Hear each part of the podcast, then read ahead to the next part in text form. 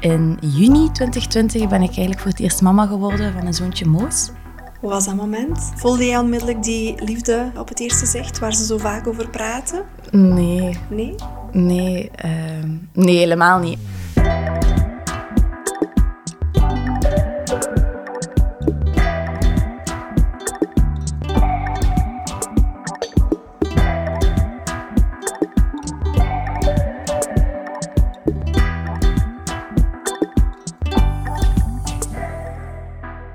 Ik ben Kelly, ik ben sociaal werker van opleiding. En ik werk al enkele jaren met jongeren uit het onderwijs die het daar een beetje moeilijk hebben. En in juni 2020 ben ik eigenlijk voor het eerst mama geworden van een zoontje Moos. Mooie naam. Dank je, dank je. Ja, daar zijn we ook wel echt super tevreden van, van die naam. Dus elke keer dat we denken, ach, ben dat toch goed gekozen. Zeker. en Moos wordt bijna twee jaar nu. Ja, klopt. Eh, het is geen baby meer. Het is een Nee. echte peuter. Heel uitdagend, maar we vinden het alle twee wel een super fijne leeftijd op dit moment. Hij begint een beetje te praten, maar hij heeft wel een heel duidelijk willetje. En je kunt er zo wel al wat dingen mee doen. Dus eh, helemaal anders dan zo'n platte baby in het begin. Dat klopt. Zeker en vast. En jij komt vandaag in de podcast omdat jij ja, jouw verhaal eigenlijk wil delen eh, over hoe dat jij die perinatale periode beleefd hebt. En dan denk ik dat we het vooral over die postnatale periode gaan hebben. Ja, ja, inderdaad. Mijn verhaal speelt zich allee, voornamelijk af na de geboorte van Moos. Ehm, dat ik het dan emotioneel wel heel lastig heb gehad. Maar eigenlijk begint mijn verhaal wel al bij de kinderwens. Dus als het oké is voor jou om daar te beginnen? zeker. Dat wou ik inderdaad net vragen. Ik zou zeggen, neem mij terug naar het moment dat jij en jouw partner Simon Ja. praten over eventueel kinderen. Ja, ja ehm, we waren op reis in de zomer, ja, 2019. En het onderwerp kindjes kwam opnieuw naar boven, want ik was een jaar eerder ehm, gediagnosticeerd geweest met PCOS. Oké. Dus dat is een, een, ja, een syndroom dat heel veel vrouwen wel hebben. ehm, een onregelmatige cyclus. En de gynaecoloog zei op dat moment van ja, wees er ja, alert voor dat, dat als je voor, voor een kindje wilt gaan, dat het misschien wel wat langer kan duren. Ik was gediagnosticeerd geweest met PCOS. PCOS staat voor polycystisch ovarium syndroom. Ongeveer 5 tot 10 procent van de vruchtbare vrouwen heeft last van deze hormonale stoornis. Het syndroom wordt gekenmerkt door een aantal symptomen die je zeker niet allemaal hoeft te hebben. Een teveel aan mannelijke hormonen, kiesten op de eierstokken en onregelmatige ijsprongen of geen ijsprong. Het is omwille van die laatste reden dat het voor vrouwen met PCOS soms moeizamer kan verlopen om zwanger te worden. Dus met dat idee had- begon dat bij mij al, was al een jaar aan het borrelen. En, en Simon die was daar absoluut nog niet voor te vinden. Had ik zoiets van, ja, ik ben er eigenlijk echt wel klaar voor. En met dat de dokter dat gezegd heeft, misschien moeten we er toch maar al aan beginnen. Je weet nooit hoe lang dat gaat duren. Dus ja, we beslisten dat dan in de zomer. En eigenlijk was ik heel snel zwanger. Ehm, wat dat we alle twee niet verwacht hadden. Dus dat was wel even van, wow. Oké, Ja. zo vlot kon het dus ook gaan. Zo vlot kon Ja. het dus ook gaan. Hadden we alle twee niet ingeschat, omdat we echt wel zo met het idee zaten van... Ja, we beginnen eraan en we zien, allez, we zien wel Uh-huh. hoe lang dat gaat duren. Met het idee van, ja... Omwille van die PCOS, het Ja. kan wel eens een tijdje duren. Ja, ja. inderdaad. En herinner jij nog het eerste gevoel dat in jou naar boven kwam als je die positieve test in handen had? Ja, ik was echt in shock. Ik was echt... Ik voel, ik voel mij nog trillen. Ehm, enerzijds wel blij, maar anderzijds ook wel ja, angst. Omdat Simon... Ja, hij is met volle goesting aan een kindje begonnen. Maar bij hem had hem wel over de streep getrokken van... Het gaat misschien nog lang duren. Dus ik had al direct zo... Ja, een schuldgevoel of zo van... Oh my god, is hier nu toch wel echt direct prijs? Maar dat is op zich wel vrij snel gaan liggen. Allee, het heeft even tijd nodig gehad om te, om te zakken dat we effectief een kindje verwachtigen. Maar Want heb je het tijd... onmiddellijk kunnen delen met eh, Simon? Ja, ik heb me zelfs wakker gemaakt, want ik voelde aan alles in mijn lichaam van er klopt hier iets niet. Dus ik, ik, ik was vrij vroeg wakker en de test gedaan. En dan, ja, Simon direct wakker. Goedemorgen. En zo, huh, wat? nu al. nu al. Ehm, Ja, dus voor hem was ook wel even een, eh, een shock. Maar vrij snel heeft dat wel echt ruimte gemaakt voor, eh, ja, voor blijheid. Ehm, maar bij mij op het werk, met dat ik wel mijn een, een, een ja, een, moeilijkere doelgroep werk of een, een doelgroep die veel zorgen heeft, worden we eigenlijk direct verwijderd van, van, onze, van onze job. Dus bij mij impliceerde dat ik, ja, ik was zeven, acht weken zwanger en ik moest al direct stoppen met werken. En voor mij was dat wel dat gecombineerd met de emotionele rollercoaster die dat je de eerste maanden doormaakt en de fysieke ongemakken, was dat voor mij wel echt een heel lastige periode, dat eerste trimester. Ja. Um, ja, waarbij dat ik toch wel veel terug in vraag stel van wat hebben we gedaan en, en mhm. zijn we er wel klaar voor en wil ik dit wel? Zo mijn, mijn doel, alleen mijn doel, ja, mijn job, ik doe mijn job super graag, ja, viel ook wel een stuk weg. Mijn structuur in mijn leven. Het kwam er dan echt ook nog bij dat ik ook wel me heel neerslachtig voelde. Ja. Maar wel wat ja, huilen ook wel er wel wat bij. voor mij was dat wel echt wel een eerste trigger van wow, zo een mini vruchtje in je lichaam doe gelijk wel echt ja, superveel. Dat het toch wel zo'n grote impact kan hebben op je eh, volledige zijn. Ja. Denk je dat achteraf gezien dat het jou wel had kunnen helpen als jij wel nog aan het werk uh, zou mogen geweest zijn? Ja, ik weet het niet. Misschien wel. Ik denk dat zo, het feit dat het zo abrupt stopte het werken, denk ik dat daar wel veel mee te maken had. Ja, ik was er ook niet op voorbereid. Alleen, mhm. ja. Dus ik weet het niet. Maar na een tijd heb ik wel mijn draai gevonden en, en ging dat allemaal wel weer beter. Zo een keer dat dat eerste trimester echt over was, voelde ik mij fysiek ook beter, maar emotioneel ook. En mhm ja, genoot ik er eigenlijk ook wel van om thuis te zijn. Ik had verschillende zijprojectjes dat ik aan het doen was. Ehm, dus dat, dat werd wel echt beter, ja. En had jij het gevoel, Kelly, in die eerste trimester, als je zo spreekt van die neerslachtigheid, dat je zo ja, toch wel gevoeld hebt, of die emotionele rollercoaster, dat daar uh, bij de controles bij de gynaecoloog of de vroedvrouw, dat daar ook aandacht aan besteed is? Bij de gynaecoloog heb ik dat gevoel totaal niet. Uh, de vroedvrouw wel. Ehm, maar zo heel veel heb ik die ook niet gezien, denk ik, dat eerste trimester. Eén keer omdat ik mij fysiek beter voelde en ik was de twaalf weken nog niet gepasseerd en ik was in paniek van, oh nee, er gaat iets mis zijn. Dus dan ben ik wel echt direct die dag zelf nog op controle mogen gaan en dat heeft mij super hard gerustgesteld. Maar grotendeels heb ik dat wel echt alleen opgevangen. Ja, dat wel, dat wel. En kon je daar met Simon goed over praten?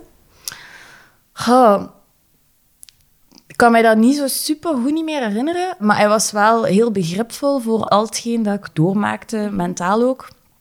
En fysiek. Maar echt, ja, zo erover babbelen, ja, dat komt zo een keer ter sprake. En hij zag mij eigenlijk ook wel zo vrij zakken. Zo, dat ik soms op dagen echt heel weinig deed. Ook gewoon weinig energie had. Mm Terwijl dat hij dat niet gewend is van mij om mij zo te zien. Ja.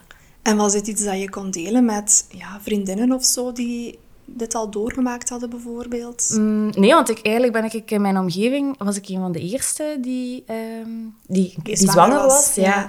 En met mijn mama heb ik dat er wel een keer over proberen hebben. En dan zei ze van... Ja, Kelly, dat hoort erbij. Allee, dat, ja, dat, dat vraagt wel wat. Dat zijn hormonen. Zo. Ja, op een bepaalde manier met zo wat proberen sussen. Terwijl ik op dat moment echt zoiets had van, ah, ik voel me echt slecht. Mhm. Ehm, maar ik weet niet wat dat de beste, de beste oplossing moet, zou, zou geweest zijn, op dat moment. Nee, dat weet ik niet. En had je ooit in jouw leven voor die zwangerschap ook al zo periodes gehad van neerslachtigheid bijvoorbeeld? Of was dat echt wel ja, de eerste keer dat u dat overkwam? Ja, dat was echt de allereerste keer. Want allez, ik kan echt wel van mezelf zeggen dat ik wel een vrij stabiel persoon ben. Zowel allez, echt op emotioneel vlak. Mhm. Uh, fysiek ook, maar vooral op emotioneel vlak. Uh, ja, dus ik verschoot er echt wel super hard van dat, dat dat mij dat zo van de kaart kon brengen. Ja. ja. En wanneer had jij het gevoel, oké, ik heb een beetje regelmaat gevonden, ik ben een beetje bekomen van het feit dat er nu effectief al een kindje op komst is? Ja, ik denk dat dat echt zo heel mooi samenviel met de start van het tweede trimester. Okay. Zo die fysieke ongemakken waren beter, dus dat scheelde al superveel. En ik begon meer energie te krijgen. Ik begon ook zelf wat meer te ondernemen. Dus dat scheelde wel echt, echt superveel. Dus sindsdien was het echt wel beter, ja. En kon je toen ook echt genieten van de zwangerschap? Ja, ja, ja. want oh, ik heb... Uh, ja, ik ben van een grijze wolk naar een, eh, een mega hoge roze wolk gegaan. Ik voelde mij plots op en top. Ik vond het echt zot dat dat kon, zo die twee uitersten dat ik voelde. Ja, ik kon zwanger blijven. ik vond het echt fantastisch. Amai, ja. Het is zo fijn om je gezicht te zien stralen als je daarover vertelt. Ja, ja dat, dat was echt... ehm, ik vond dat een van de krachtigste periodes... Allee, die laatste zes maanden dan. Hè, een van de krachtigste periodes dat ik als vrouw al heb mogen meemaken. Dat leven in mij voelen groeien. ehm, ja, ik vond dat echt zo fantastisch om mee te maken, ja. Wauw, het is zo mooi dat je dat beschrijft. Hoe hebben ze, jullie zich eh, voorbereid op ja, effectief de komst van Moos? De bevalling, die postnatale periode? Ja, ik, ik was ehm, veel thuis, dus ik, ik heb heel veel podcasts geluisterd. Ik heb heel veel boeken gelezen. Maar vooral zo ja, gezocht naar dingen na de bevalling. Want eigenlijk voor de bevalling zelf had ik zoiets van... Oké, de baby zit erin, hij moet eruit, hij gaat er wel uit geraken. Maar ik wou mij zo niet laten eh, verleiden door bepaalde verhalen of zo, of mij angst te doen, te doen krijgen, want daar had ik wel wat schrik voor om daar angst voor te krijgen. Maar eigenlijk was ik daar vrij nuchter in. Dus dat heb ik gewoon op mij af laten komen. Maar mij dan vooral voorbereid, ja, met spulletjes, hè, dat, dat hoort er ook bij. Hebben we dan een, een tweedehands geboortelijst eigenlijk vastgesteld. Dus dat vond ik ook superleuk Ja, om te doen. Ja. En dan vooral gelezen. Heel veel gelezen, op zoek gegaan naar van, oké, wat wil ik nu? Want ik wou ook super graag borstvoeding geven. Daar ook een aantal extra sessies voor gevolgd bij de vroedvrouw. Ehm, dus ja, eigenlijk op die manier een beetje. En Simon, die wou niet lezen, dus eh, allee, die, dat is ook gewoon geen lezer op zich. Dus ik moest dan altijd de vertaling maken van, Oké. ah kijk, ik heb dat gelezen, misschien moet je dat stukje een keer lezen, van, want dat, dat omschrijft wel hetgeen dat ik eh, voel of wil volgen. En eigenlijk had ik wel door dat we al vrij snel op dezelfde lijn zaten. dat is wel een fijn gevoel. Ja, ja, ja, zeker. En die infosessies bij de vroedvrouw, heb je die samen kunnen volgen? Ja, maar eh, een groot deel, want ik ben zwanger geweest, allee, hoog, allee, hoogzwanger geweest tijdens corona. Dus een heel groot stuk is online dan doorgaan. Dus ja, dat, dat voelt niet hetzelfde aan. Hè. Dat was zo vrij ja, gemaakt. Of, of ehm, ja, ook al kun je nu tegenwoordig heel veel met online dingen, dat blijven toch wel thema's die dat ik vind om, om fysiek te bespreken met iemand. Ja. Maar ook, ja, ik wist niet wat er op mij af ging komen. Dus ik dacht wel, ja, die borstvoeding en zo, dat gaat allemaal wel lukken. Prenatale lessen ook, dat was ook allemaal online. Ja. Ja, Had je ook het gevoel van, ik mis hier wel zo wat contact met andere koppels, andere zwangeren die zo in dezelfde fase van hun leven zitten met mij? Of was eerder het persoonlijke contact met Ja. een vroedvrouw dat je ja eerst, eerder het persoonlijke contact met mijn voeten. Want ik had eigenlijk wel een vriendin die even lang zwanger was als mij. Dus ik kon met haar wel heel veel delen. Maar het was echt zo dat persoonlijke contact met de vroedvrouw. Dat, ik- want ook ja, gynaecoloogbezoeken was dan ook allemaal alleen. Dus ja, dat, dat had wel wat invloed op de beleving natuurlijk. Ja, hè, want hoe was dat voor Simon? Ja, voor Simon was dat, ja, was dat niet fijn en, en dat hoorde er op dat moment bij.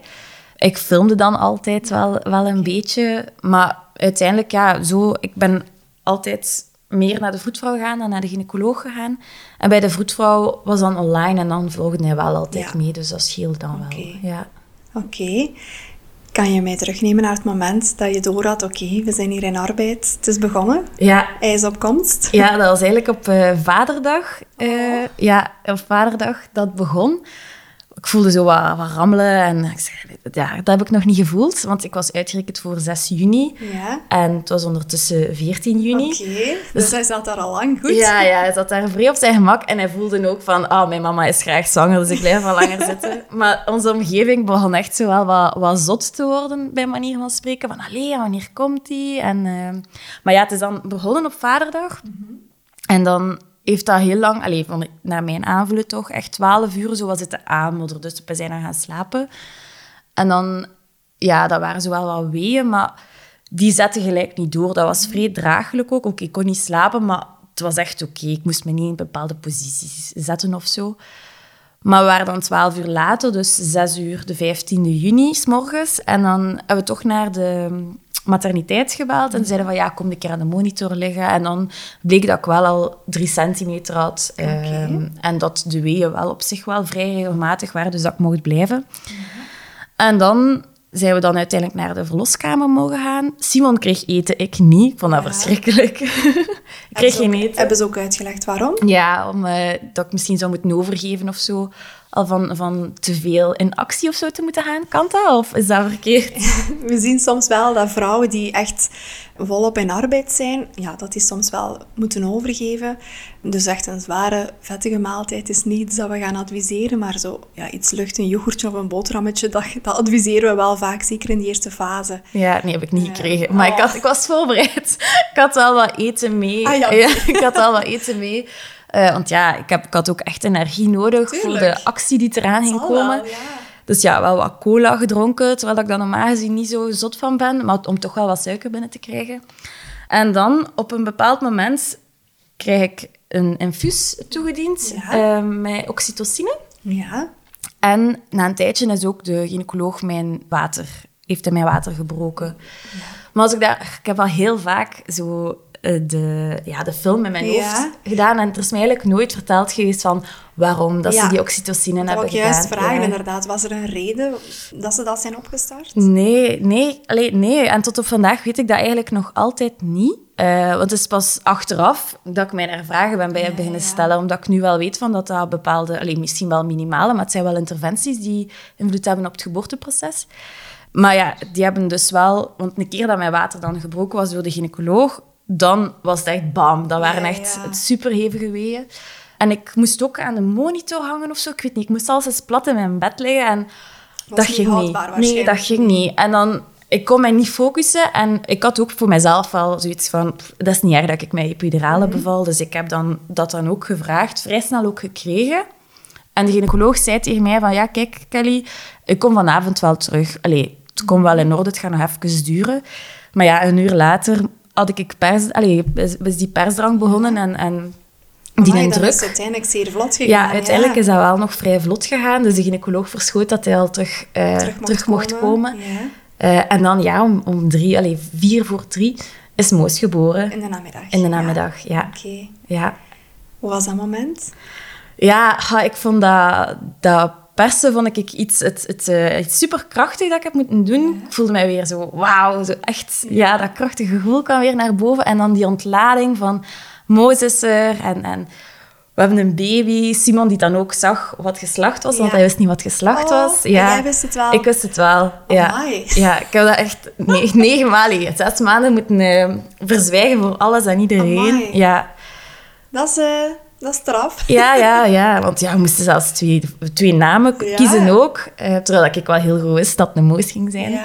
Dus ja, en dan na die bevalling, dat was zo magisch. Dat was, ach ja, ik denk dat ik echt zo high on hormones was of zoiets. Ja, ja. Ik vond, dat, ik vond dat een fantastisch moment. We hebben echt zo'n perfect golden hour gehad, ehm, zoals dat ik mij had ingebeeld. Dat was een heel mooi moment, ja. ja. Oh, het is fijn om je gezicht te zien Ja. stralen als je erover praat. Hoe was het voor Simon? Hoe heeft hij het beleefd? Ja, hij was ook wel echt super hard onder de indruk. Want hij zei, allee, hij zei zelf van... oh, ik had zelfs niet de reflex om te kijken van het is een jongen of een meisje. Omdat hij gewoon zo onder de indruk was van... Wow, we hebben hier een kind. Ja. En ja, ook wel trots zo de bevalling op zich. Dat ik, allee, dat ik het Dat gedaan heb. gedaan ja, hebt, dat ik hè, het, dat ik ja. het gedaan heb.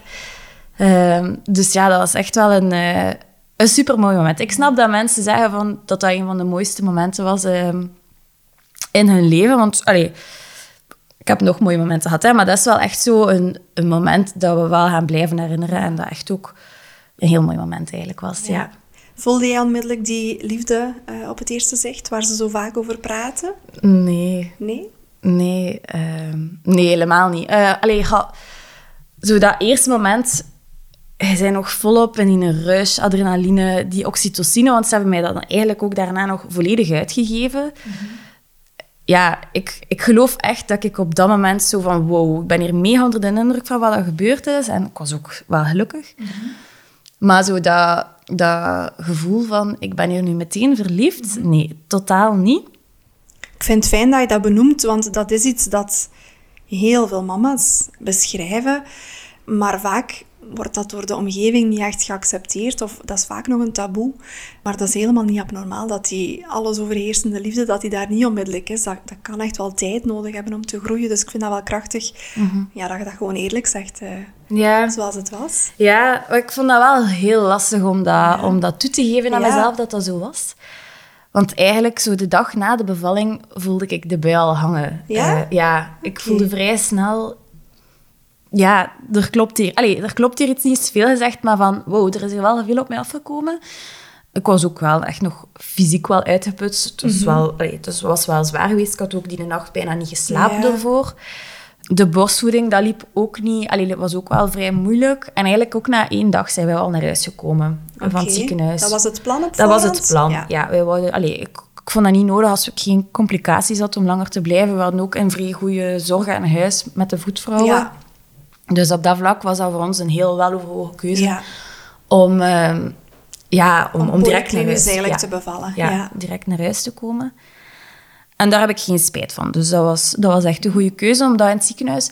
Ja, je merkt wel dat ze ja, onderbemand zijn en dat, dat die zorg dat dat zo snel, snel moet gaan. En ja, no blame aan de, de verpleegsters en de voetvrouwen daar. Helemaal niet. Maar naar beleving toe of naar, naar zorg toe, op dat moment had ik wel meer aan onze voetvrouwen hier aan huis. Omdat die echt wel twee uren bij ons was. Een hele borstvoedingssessie, of hoe zeg je dat ook, Ja. eh, meevolgde. Ja. Echt wel die meer op één op één ondersteuning, echt wel. Ja. Oké. Dus je bent naar huis gegaan de dag nadat Moos geboren is.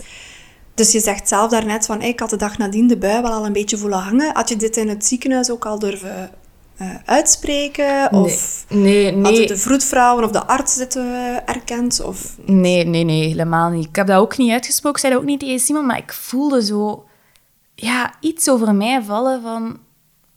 Ja, dat is vrij moeilijk te omschrijven, maar iets heel, ja, heel raar. En ik dacht van, ja, dat zullen wel al zo de baby blues zijn die aan het opkomen zijn. Maar ik wist ook wel van, ja, dat is nu wel echt heel snel. Maar dat werd gewoon met de dag gelijk wel wat ja, erger, bij manier van Ja. spreken. Dat zullen wel al zo de baby blues zijn. De babyblues. Ze worden ook wel de kraamtranen genoemd en ze treden op bij zo'n 60 tot 80 procent van de moeders ergens tussen dag 3 en 5 postnataal. Ze houden vaak maar 1 à 2 dagen aan. En heel belangrijk, babyblues nemen af in intensiteit. De babyblues kenmerken zich door stemmingswisselingen en emoties die alle kanten op kunnen gaan zonder dat daar per se een aantoonbare reden voor is. Veel moeders moeten bijvoorbeeld veel huilen, ondanks dat ze zich niet verdrietig voelen. Heb je na 10 à 14 dagen nog steeds deze klachten of worden je klachten erger, dan is er mogelijk meer aan de hand. En ik denk dat vooral misschien de trigger wel wat geweest was, zoals de borstvoeding, dat echt moeilijk lukte. Moos, die huilde dan ook wel veel. Achteraf gezien was dat omdat hij eigenlijk te- te kort had, dat mijn productie niet voldoende was. Maar ja, op dat moment zelf Weet je weet je dat niet. Hè. Ehm, dus ja, dat begon elke dag zo wel een beetje meer te worden. Dus was elke dag vrij zoeken met die borstvoeding. Ja. Ik die mij mentaal ja, slechter en slechter begon te voelen. Die liefde waar iedereen over spreekt, voelde ik totaal niet. Wat dat, dat dan eigenlijk ook wel ja, heel zwaar maakte. Kan ja. ik mij voorstellen, ja. Ja. En is dit iets dat je toen met Simon durfde bespreken? ja, ik heb dat eigenlijk wel vrijwel snel eh, verteld aan Simon. Ja, hij ziet dat ook aan mij. Hè. Gelijk dat ik zeg, van, ik ben niet iemand die vrij onstabiel is of zo. Dus je ziet wel heel snel aan mij als er iets scheelt. Maar wij hadden ook zoiets van, ja, dat gaat wel over. Dat is van voorbijgaande aard. We waren goed voorbereid op wat dat er eh, ging komen. Maar ja, dat, dat werd niet beter. Ja. Eh, ik zei ook van, alle zorg die ik aan Moos moet geven, vraagt zoveel energie. Ik kan dat niet. Dat was echt heel moeilijk voor mij. Omdat ik die liefde niet voelde. Ja. Eh, dat was ook zo... Ja, iemand extra die nu in ons leven kwam. Heel ons leven stond op zijn kop.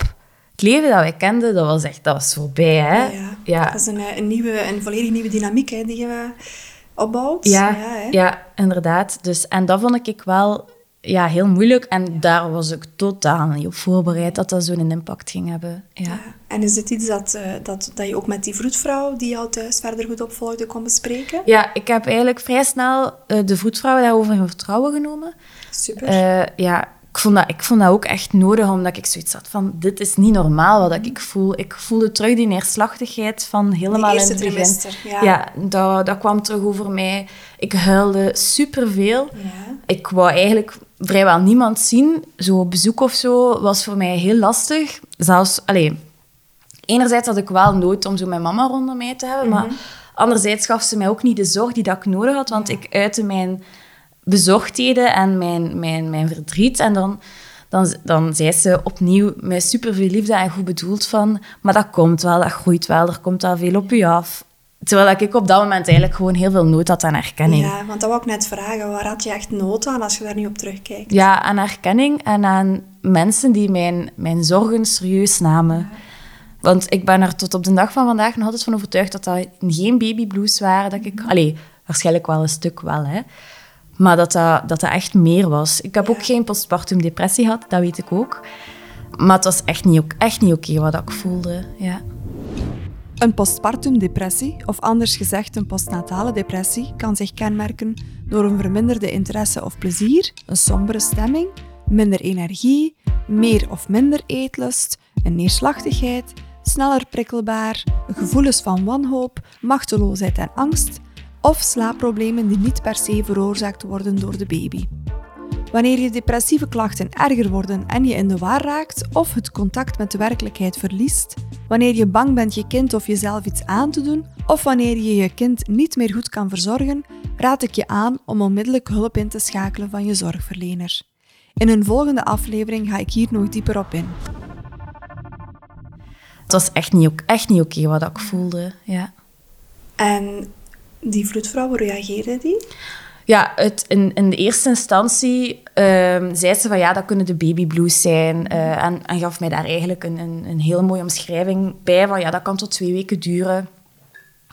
Maar alles wat ik daar ook over had gelezen, was dat dat eigenlijk beter moest worden. Dus dat dat op een bepaalde dag het ergste is en dat dat daarna beter is.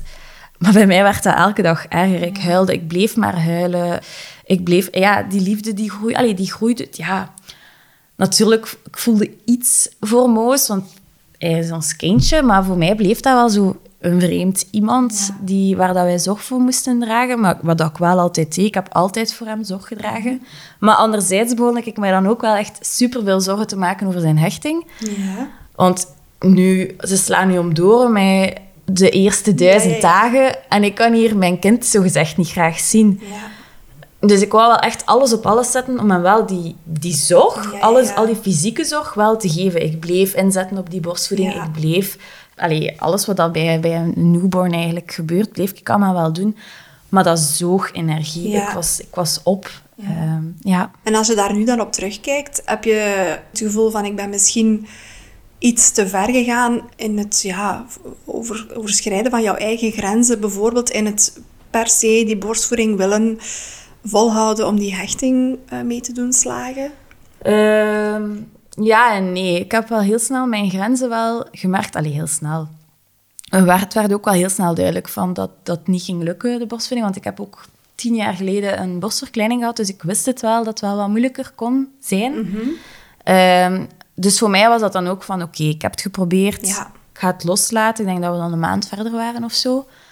Oké, maar je hebt wel echt een maand... Uh... Ja, maar wel mij bij. Allee, wel mij bij. Dus ja. heeft nooit tekort gehad, maar wel echt, wel echt super hard ingezet ja, op, op, toch wel die, productie, naar omhoog te krijgen. Ja. wat dat al kei intensief op zich is. Hè? Ja, dat was wel echt uh, ja, super intensief. Ja. Want hoe was dat voor Simon om, uh, om naast jou te staan in dat proces? Ja, moeilijk. Ehm, hij vond dat heel lastig om mij zo te zien, want hij was dat ook totaal niet gewend om mij zo te zien. En ook ja, van genieten van die babyperiode, ja, zat er echt niet veel in bij ons, allebei. Allee, ik was zo afhankelijk ook van hem. Moos was afhankelijk van hem. Dus ik denk wel dat dat echt wel heel zwaar moet geweest zijn voor hem. En hij zei het gisteren nog, van ja, ik denk wel dat ik meer zou genoten hebben van die babyfase, moest jij, dus ik dus, mm u wel normaal en goed gevoeld zou hebben. Ja. ja. En wat deed dat met jou als je dat gisteren uitsprak? Ja, dat is, dat is, dat is lastig, dat is jammer. Hè. Ehm, enerzijds, ja, ik heb er ook niet voor gekozen natuurlijk om, om mij zo te voelen. Ehm, ik heb er ook geen spijt van dat ik hem altijd erin in meegenomen heb. Maar ik vind dat zelf ook super jammer als ik nu vriendinnen zie die een, een zalige kraamtijd hebben. Dan, dan heb ik zoiets van, ik ben blij voor hun en heel jammer dat mij dat niet gegund is geweest. Want ja, een pasgeboren baby is op zijn schattigste. Hè? Als, die, als die zo mini-mini is. En als ik nu naar foto's kijk van als Moos zo klein was, dan komen er bij mij geen warme gevoelens naar boven. En dat, dat blijf ik wel heel jammer vinden. Ja, Ja. kan ik mij voorstellen. Ja. Ja. Wanneer had jij het gevoel van, oké, hier moet ik mee verder gaan? Of, of ja, hè, wanneer werd het door de omgeving ook geloofd, van dit is misschien toch iets ernstiger dan gewoon de standaard babyblues? Ja, dus de vroedvrouw bleef echt wel op regelmatige basis komen. En ze had mij ook al een boek gegeven, eh, Perfecte Moeders Bestaan niet, of zoiets. Ja. Maar ik had ook geen energie om te lezen, dus dat ging ook echt niet. En dan, ik bleef echt met mijn klachten en ik zei van, dit is echt niet normaal. En dan zeiden ze van, ja, anders moet je een keer gaan praten met een ouderschapstherapeute. Eh, en dat was iemand die hier in de buurt haar eigen praktijk had en gespecialiseerd was in, ehm, in, in het ouderschap. Dus ik heb eigenlijk geen moment getwijfeld en zo snel mogelijk een afspraak gemaakt. En dat was het beste dat ik kon doen. Ja? Ja, ja. Super. Ja, dat was echt... eh, dat kwam op het juiste, allee, op het juiste moment. Want hoe, ver, hoe, hoe, hoe oud was Moos toen op dat moment? Eh, ha, ik denk dat het toen... Ja, dat het zo wat samenliep met die borstvoeding. Ik denk dat we toen een maand verder waren, ongeveer. Ja, dat gaat zoiets geweest zijn. Ja. Eh, is dat dan achteraf gezien voor jou zo het kenteringpunt van... Ja. ja, dat gesprek heeft mij superveel deugd gedaan. Waarom? Omdat zij eigenlijk met mij doorheen heel het proces is gegaan. Ja. Van een kinderwens die eigenlijk gestart is vanuit die diagnose... Naar vlot zwanger zijn, naar, want dat heb ik ook nog niet gezegd, van iedereen vertelde ook in mijn omgeving, oh, hij is een geboren moederke, Ja, ik word dan mama, Ja. ik voel het dan niet. ja dat gaf wel druk waarschijnlijk. Ja, hè? dat gaf wel druk. Dus dat was die combinatie allemaal, die zoveel deugd om dat gewoon allemaal een keer uit te spreken en te zien van, ah ja, oké, maar en zo zit het aan elkaar en zo aan. Dus eigenlijk is dat wel een, een, een heel proces dat ik ben doorgegaan en is dat misschien wel normaal dat ik Zeker, even voor ja. elkaar ben. ja. Dus dat gesprek heeft mij superveel deugd gedaan. En dan is dat eigenlijk na een tijd... Ik, ik voelde het... Het was aan het regenen als ik naar daar ging, dat weet ik nog. Maar ik voelde het zo opklaren. Ja. ja. Dus dat was eigenlijk zot, want ik heb Amai. eigenlijk maar één gesprek nodig gehad. Amai, oké. Ja, want het tweede gesprek stond gepland, maar ze ging dan ook juist in verlof en het, was dan, het zat dan een maand tussen of zo. Maar ik voelde mijzelf echt met een dag na dat gesprek veel lichter Ja. worden. Ja. Amai, super. Ja, dus ik denk dat zij ook de eerste was of zo die mijn klachten serieus nam, mijn verhaal heeft laten doen en mij die erkenning heeft gegeven. Ja. Ja. Ik denk dat dat zo waardevol is, hè? Ja. ja. Ja. En is dat ook de reden geweest dat jij zelf beslist hebt om je daar verder een beetje in te verdiepen in die perinatale mentale gezondheid? Ja, ja, want ik had zoiets van, amai, als ik als ja, Kelly zijnde, een vrij stabiele vrouw in een heel stabiele omgeving ook, dit kan voelen, wat, wat speelt er zich dan nog allemaal af? En, en ik had dan zoiets van, oké, ik wist hier niks van, terwijl ik heel goed geïnformeerd was. In de prenatale lessen kwam dat wel een beetje naar voren, maar ik heb dat echt een heel groot stuk gemist, zo die, die kennisgeving, wat, wat je allemaal kunt voelen of wat er allemaal op je kunt, kan afkomen. Gelijk bijvoorbeeld zo die overgang van vrouwen naar het moederschap, dat was voor mij ook een supergroot proces. Had ik zoiets en ik wil hier meer mee doen.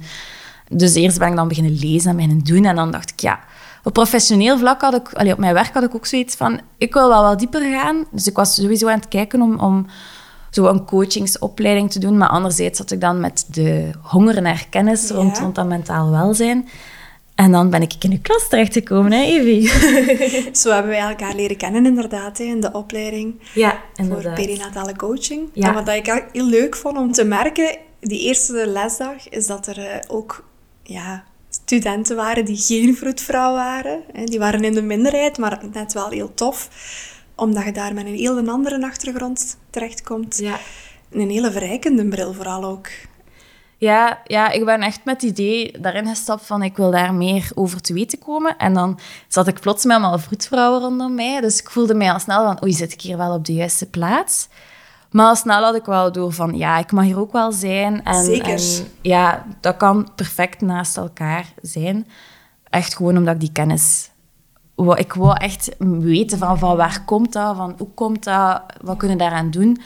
En eigenlijk was dan ook mijn, mijn, mijn doel of mijn droom om zelf die plek te creëren om, ehm, waar mama's zoals Ja, ik hè? naartoe konden gaan. Ja. Want ja, ik ben nu naar een, een therapeut, psycholoog gegaan. ja, wat dat voor veel mensen denk ik wel een supergrote stap is. Voor mij was dat vanzelfsprekend. Ik had zoiets van, ik wil nu iemand spreken. Maar ik denk, sommigen hebben ook gewoon geen therapie nodig. Ik had ook geen therapie nodig. Ik had, Voor sommigen is dat een te grote stap, hè? Ja, Ehm, ja, inderdaad. En dat hoop ik dan... Allee, heb ik nu zelf ook iets opgericht. Ja. Eh, Nesten heet het. ga zeker de website een keer bekijken. Ja, www.nestenondersteuning.be. Ja. Ehm, en dan heb ik eigenlijk een plek proberen creëren waar ja, ouders, wensouders eh, terecht kunnen bij alle mentale struggles die dat ze tegenkomen eh, ja, tijdens die periode. Omdat dat, het is echt een super kwetsbare periode. Er wordt heel weinig, Absoluut. voorlopig nog heel weinig over gezegd. Ja. Dus dat is een beetje mijn missie om het wat bespreekbaarder te maken. Dus ja. Heel krachtig dat je vanuit jouw eigen verhaal ja, die moed gevonden hebt om daar zelf ook professioneel mee aan de slag te gaan. Ik denk dat dat zeker ook een meerwaarde kan betekenen voor ouders die hetzelfde doormaken hè, of, of iets gelijkaardigs doormaken. Als jij nu zelf nadenkt over mogelijk eventueel een tweede kindje, zijn er zaken die je nu anders zou aanpakken? Eh, ga, ja, dat vraagstuk is sowieso wel een heel moeilijk vraagstuk bij ons. Allee, de knoop is. Hè. We willen sowieso een tweede kindje. Maar voor mij was dat echt wel een heel lang proces. Als in, ik wil dat niet een tweede keer. Ik wil mij niet een tweede keer zo voelen. Dus ja, die keuze is nu gemaakt. Hoe dat ik het anders zou doen, ik weet het niet. Want die angst blijft er wel. Dat het opnieuw zo zou zijn. En als ik dat dan uitspreek, dan krijg ik weer de reactie van... Ook weer supergoed bedoeld van... Maar ja, je hebt de kennis nu en je weet wat er op je af kan komen. En dat is waar. Ik heb de kennis nu. Maar ik was ook niet voor reden vatbaar op dat moment. Ehm, dus ik denk, ik weet niet of dat mijn kennis... Het gaat mij misschien wel iets rationeler kunnen doen nadenken, maar je hebt geen invloed over je emoties. Dus ik denk dat ik wel misschien wat, wat sneller mijn behoeftes ga uitspreken naar mijn omgeving. Van, Ja. luister gewoon naar mij, laat mij even gewoon mijn verhaal vertellen. Ik heb geen advies nodig, Ja. laat mij maar gewoon Maar vertellen. herken gewoon Ja. dat dat zwaar kan dat zijn. zwaar kan zijn. Ehm, en ik denk ook dat ik ja, mij wat, wat meer voor mij ga proberen laten zorgen. Dat denk ik ook. Ja, zo die huishoudelijke taken een keer Ja, echt besteden. uitbesteden. eh, ja, kraamhulp doen, dat hebben we de eerste keer ook niet gedaan. Maar het was ook wel echt, echt corona op dat ja, moment. Dus dat was allemaal, had er ook allemaal heel veel, heel veel invloed op. Dus dat zijn zo wel wat dingen dat ik ga proberen doen. En ik denk zelf ook dat ik ja, preventief, denk ik, een begeleiding ga gaan om, eh, ja, om daar rond te werken en om, om mij daar wat steviger in mijn schoenen Ja, om je te wapenen ja, eigenlijk. Ja, Ja. eigenlijk wel. Dat zijn wel, Ja. denk ik wel wat voornemens dat ik ga doen. Want ik wil daar niet terug geraken. Nee, dat ik snap ik. Ja. Want ik denk wel zo, tot op de dag van vandaag, moest ik geen hulp gezocht hebben, dan denk ik wel dat het naar een depressie zou geleden hebben. Moest ik gewoon mijn behoeftes en mijn emoties zo wat genegeerd hebben, dan denk ik echt dat, ja, dat, allee, dat niet goed zou gekomen zijn. Waarschijnlijk wel, hè, maar dat misschien veel erger zou geweest Ja. zijn. Dat ja, ja.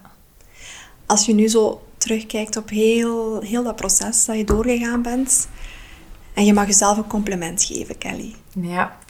Laat u een keer gaan. Laat me een keer gaan. Eh, dan denk ik dat ik eh, heel goed... Allee, ik vind van mezelf heel sterk dat ik heel goed was in het benoemen. Uh-huh.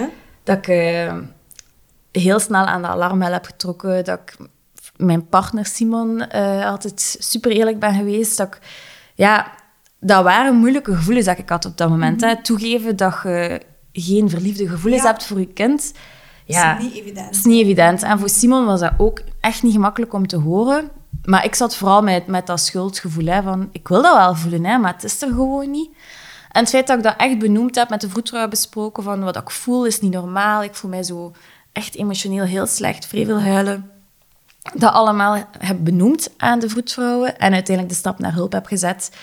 Ja, dat ik echt dat ik gestreden heb eigenlijk ja, voor mijn... eh, ja, gestreden Ja. heb voor, voor waar dat ik ja, behoefte aan had of waar dat ik ja, nood aan had. Ja. Ja.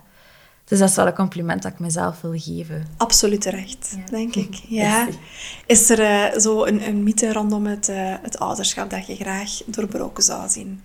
Ehm, ja, maar dat is dan puur vanuit mijn eigen bril natuurlijk. Eh, als ik dan denk aan de kraamtijd, iedereen zegt van, ah, geniet ervan. Geniet ervan. Ze zijn maar één keer zo klein. Ja. Oh god, die periode duurt zo lang. Ah ja. Dat, en dat legt veel druk, hè? Dat legt super veel druk. Maar ik geniet niet. Ik vind het loodzwaar. Dat... Ah, ja, nee. Dat was voor ons zo lastig om te horen van... Iedereen, echt iedereen zegt dat niet. En dat is super, super goed bedoeld, want nu, ik let erop om het niet te doen, maar ik betrap er mijzelf op om het ook te zeggen. Dus dat was voor mij, genieten was echt niet aan de orde, maar dat had grotendeels te maken met mijn mentale toestand. Alleen mentale toestand. met hoe dat ik mij mentaal voelde. ja. Ehm, Wanneer is het genieten erbij gekomen?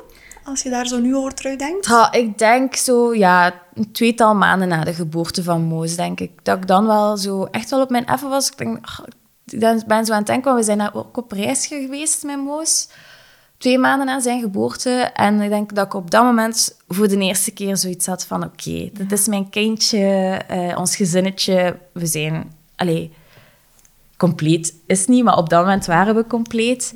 Dus ja, sinds, sinds dan eigenlijk wel, ja. Oké, ja. knap. Merci. Is er nog iets dat je zelf graag zou willen toevoegen, Kelly? Ja, ga, probeer vooral naar je eigen gevoel te luisteren. Als je zelf voelt van, dit klopt niet en laat u niet afsche Allee, afschepen of, of door goed bedoeld advies. Mhm. Maar, maar, ja, maar zet door. Als het advies niet voelt van dit, dit is hetgeen dat ik nodig heb.